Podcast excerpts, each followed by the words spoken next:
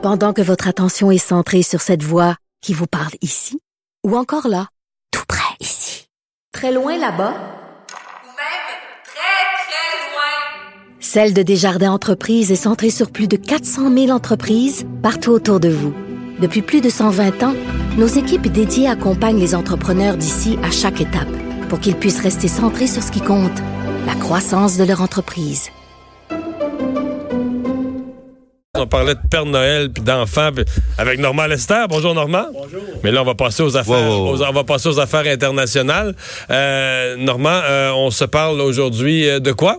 Ben d'abord, on se parle des deux navires qui ont été attaqués il y a moins de 24 heures Dans le détroit d'Or- la mer d'Oman, euh, tout près de l'entrée. Mais tu nous parles du détroit d'Ormuz depuis déjà une couple de semaines. Oui, là. puis ça continue. Mais c'est hein. pire là. C'est plus pire. grave là. Mais il y a quelque chose qui marche. Bien sûr, immédiatement, Donald Trump euh, euh, aux États-Unis, là, tout le monde a dit voilà, c'est encore l'Iran. On est sûr, nos services secrets sont convaincus que c'est l'Iran qui a fait ça. Et même le Pentagone a rendu public une vidéo où on voit effectivement euh, des gens euh, de l'organisation des gardiens de la Révolution qui arrivent avec un- une, une vedette rapide et qui semblent enlever une mine Une mine qui magnétique aurait pas explosé là. qui n'aurait pas explosé.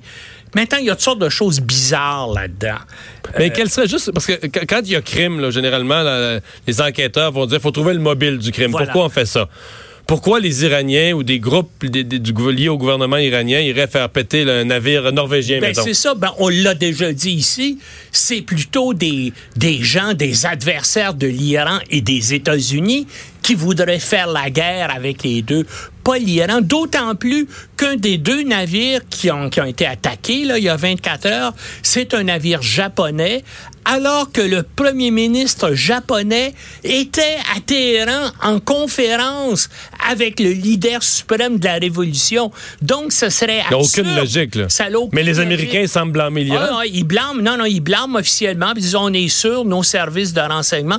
Puis ils ont donné cette vidéo-là en disant, regardez, c'est les gardiens de la révolution iraniens qui sont allés enlever la, mine magnétique qui a, qui a pas sauté sur, euh, euh, sur le navire.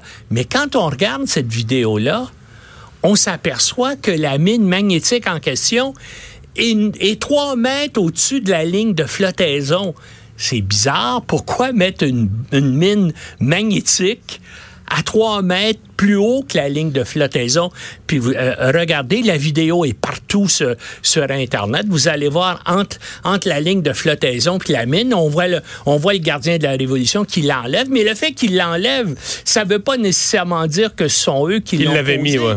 Puis ils n'ont pas vraiment intérêt. Moi, je, moi, j'ai pensé que c'était, c'était Al-Qaïda ou encore euh, des, les restes de l'État islamique qui ont pu mener une opération comme ça. Mais ça prend des gens aussi qui ont des capacités euh, organisationnelles et qui ont... euh, ben, ces mines-là hein, sont fabriquées en Inde. Et puis, j'ai même trouvé un endroit sur Internet où euh, il y a une compagnie de Floride là, qui les vend. Apparemment, Ah oui? avec une licence du département d'État, il faut montrer patte blanche pour les acheter, mais euh, il y a des États étrangers qui peuvent acheter les mines en question. Mais en tout cas, là, pour l'instant, l'Iran, bien sûr, a, a- a dit non, ce n'est pas nous, on n'a rien à voir avec ça, ça serait même absurde. Et puis, il y a aussi le propriétaire du bateau, la compagnie japonaise qui est propriétaire du bateau, qui dit la, la, euh, ce qui a éclaté, l'explosion qui, a- qui nous a endommagés, là, c'est pas une mine qui a fait ça. C'est un, euh, selon nos marins, c'est un projectile. Un qui a missile. frappé- un missile qui a frappé la coque. Alors, donc, il y a plein de contradictions.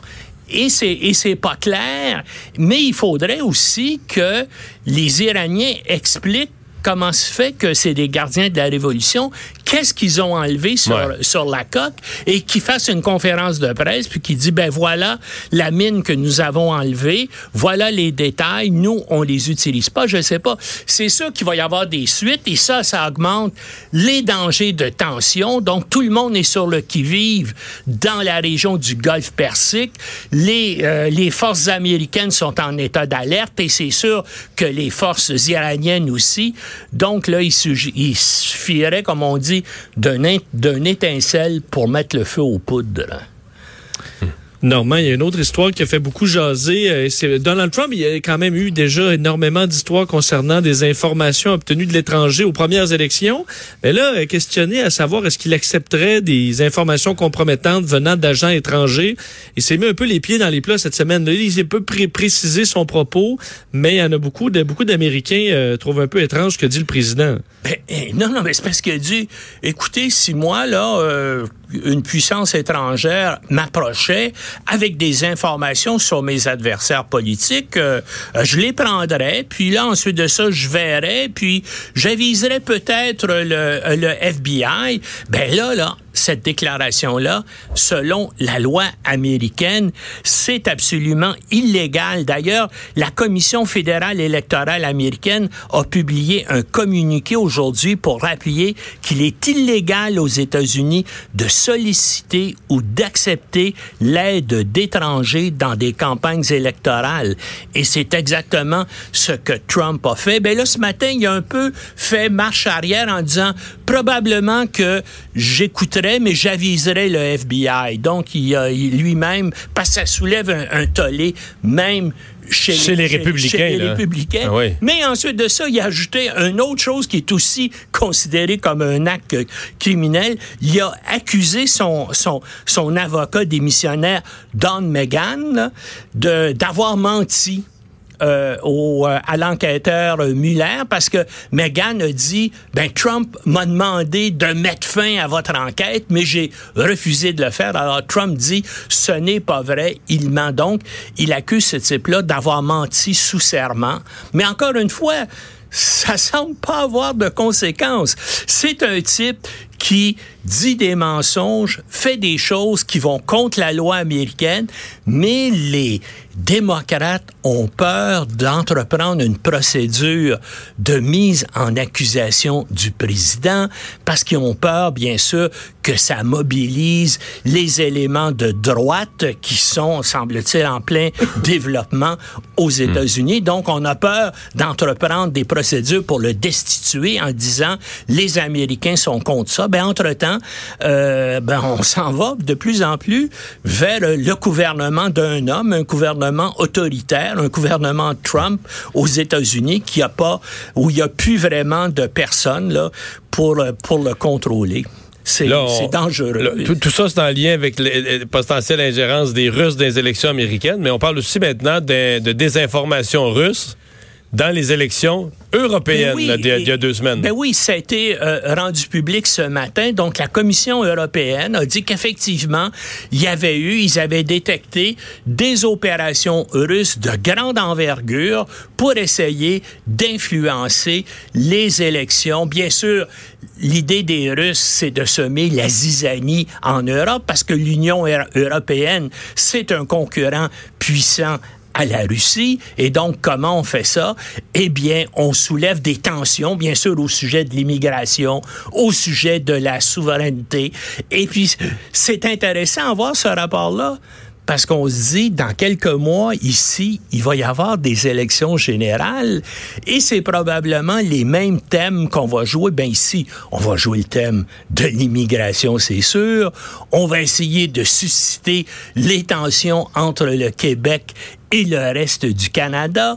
On va essayer de soulever des tensions, bien sûr, euh, ethniques et, et, puis euh, et on va voir comment les, les Russes vont jouer ça sur les médias sociaux. Mais en tout cas, euh, la Commission européenne est, est, est, intéressée parce que semble-t-il, ils ont eu la collaboration de Facebook et d'autres médias sociaux là pour identifier ces opérations russes là et tenter des atténuer. Un des projet que les Russes, semble-t-il, avaient aussi, c'est de dissuader les gens de voter et ça n'a pas vraiment fonctionné parce que la participation électorale a été plus forte que par le passé. Ouais. Euh, et finalement, euh, il y a les manifestations à Hong Kong. Ça a été très, très fort cette semaine là, contre ces, ces mesures. Un million de personnes dans la rue. C'est Hong Kong, c'est un, c'est un territoire qui a environ 5 à 6 millions de personnes. Donc, ça veut dire qu'une partie importante des adultes euh, qui étaient dans la rue. Et puis, on, on, se dit, oui, ils sont 5 millions, puis il y a 1 milliard 400 millions euh, de Chinois. Mais des fois, des révoltes généralisées, ça commence comme ça. Rappelle-toi le printemps arabe en 2011. Tout ça a commencé dans un petit village du sud de la Tunisie. Un jeune marchand de oui, légumes. Qui, qui s'est suicidé parce qu'il y avait une contravention pour défaire son stand de légumes. Puis ça s'est dans, en l'espace de deux mois, ça a touché l'ensemble du monde arabe. Et puis, il y a encore des séquelles. La guerre actuellement en Syrie, c'est une séquelle de ce printemps arabe-là. Donc, on ne sait jamais ce qui peut arriver. Maintenant, bien sûr, la Chine connaît... Mais parce que là, une cogne, une cogne c'est assez unique. C'est une colonie britannique qui, en 1997, retourne à la Chine, mais dans un statut hybride, là, qui sont mais, chinois, mais pas chinois. Mais la Chine s'est engagée de respecter les institutions euh, légales et politiques de Hong Kong pendant 50 ans. Donc, jusqu'en 2047. Oui. Et là, ils exigent et puis ils contrôlent, si vous voulez, la, euh, la chef de l'État de, euh, de, de, Hong Kong. Ils lui disent vraiment ce qu'elle doit faire et c'est ça. Et maintenant, ils veulent avoir un pouvoir ou une capacité d'extradition euh, complète sur Hong Kong.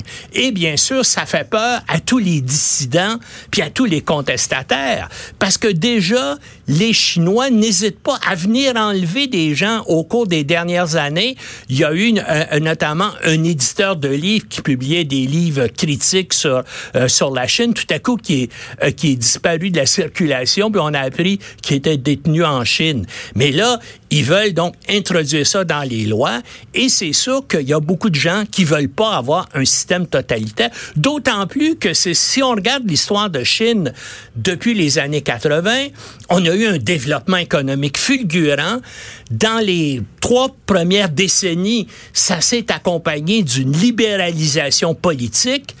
Mais depuis 2011 environ, et depuis que le président Xi est là, ben que lui-même là a décidé de prolonger au-delà des limites ouais, l'exercice du pouvoir, ben le Parti communiste chinois est en train de réinstaurer un État to totalitaire. Et donc les gens, les, les, gens ont une cogne qui ont connu l'époque britannique, qui ont connu la liberté, la démocratie, veulent rien savoir de ça. Là. Non, puis regarde, on s'en vient même jusqu'en 1984. Toute l'idée de la reconnaissance faciale, là, les Chinois veulent intégrer ça et donner à chaque individu un crédit social. C'est qu'à partir d'algorithmes euh, euh, mathématiques, ils veulent établir si tu un bon ou mauvais citoyen en reconnaissant ton visage et en te mettant dans des endroits. Donc, si, si tu participes à des manifestations euh, qui sont contre le régime, si tu fréquentes des gens qui sont considérés comme des adversaires, simple, simplement avec les, ton image, puis ils vont te donner un, un, un indice de, de euh, un indice de citoyenneté chinoise à partir de ça. Ça, c'est hein, c'est Big Ouais. Brother, là, vraiment. Complètement. hey, merci beaucoup, Normand. À la semaine On va s'arrêter.